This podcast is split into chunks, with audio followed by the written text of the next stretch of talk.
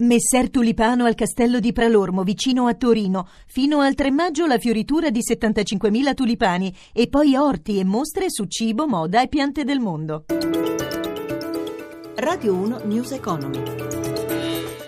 Buongiorno da Sandro Marini, avvio di seduta debole a Piazza Affari come nelle principali piazze europee dopo la chiusura in negativo di ieri sera di Wall Street. Ma per il quadro completo della mattinata in borsa ci colleghiamo con Milano con Riccardo Venchiarutti. Buongiorno Riccardo. Buongiorno, nuovi segnali di speranza per l'economia europea. Secondo i dati diffusi stamani il PIL dell'Eurozona crescerà nel 2015 dello 0,4% e continuerà ad espandersi allo stesso ritmo nei due trimestri successivi. È il dato che i mercati attendevano servivano per consolidare i rialzi di ieri e così, in attesa di indicazioni più precise sulla politica monetaria americana che verranno rese note nelle prossime ore, le borse europee, dopo una partenza debole, tornano a salire anche se timidamente. Milano più 0,05, Londra più 0,56, Parigi più 0,32, Francoforte meno 0,02%. Sul listino Piazza Affari in evidenza i petroliferi con Tenaris e Saipem in rialzo del 4,5%.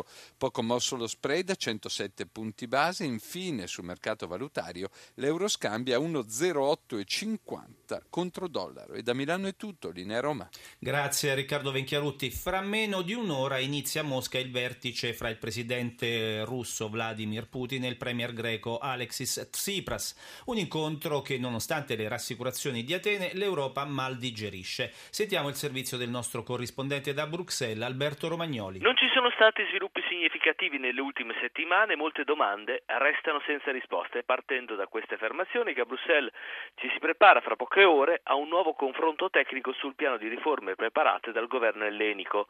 E mentre da Washington il ministro delle finanze Varoufakis si diceva ottimista sulla possibilità di un accordo a breve, ieri il suo vice è tornato a soffiare sul fuoco della polemica con la Germania rispetto ai danni inflitti durante la seconda guerra mondiale, che ammonterebbero addirittura a 279 miliardi, una trentina in più di quelli che finora la Grecia Grecia ha ricevuto in prestito una richiesta che il vice cancelliere Gabriel, socialdemocratico, non esita a definire stupida il governo tedesco, ha già detto da tempo che considera la questione chiusa fin dagli anni 60.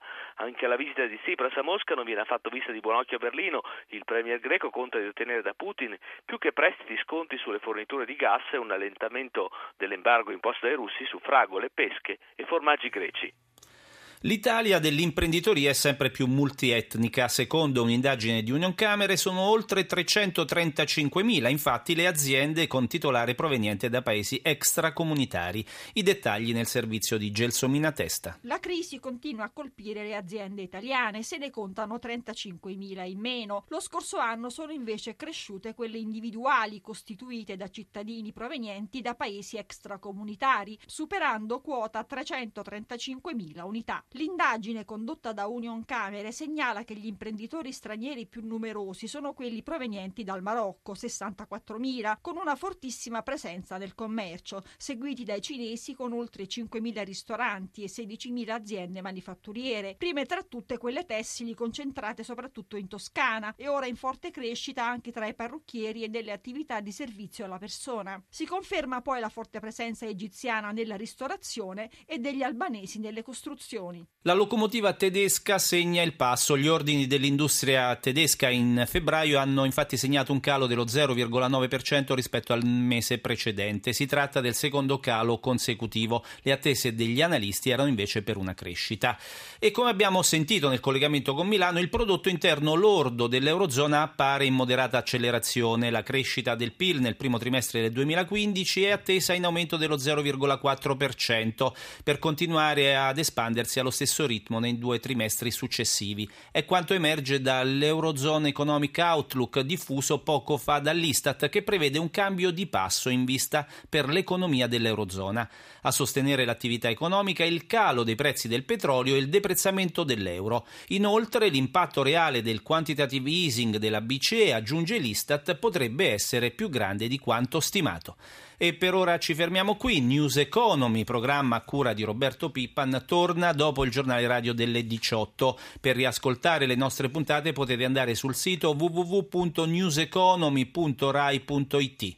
Collaborazione di Cristina Pini, Massimiliano Savino in regia da Sandro Marini. Grazie per l'ascolto.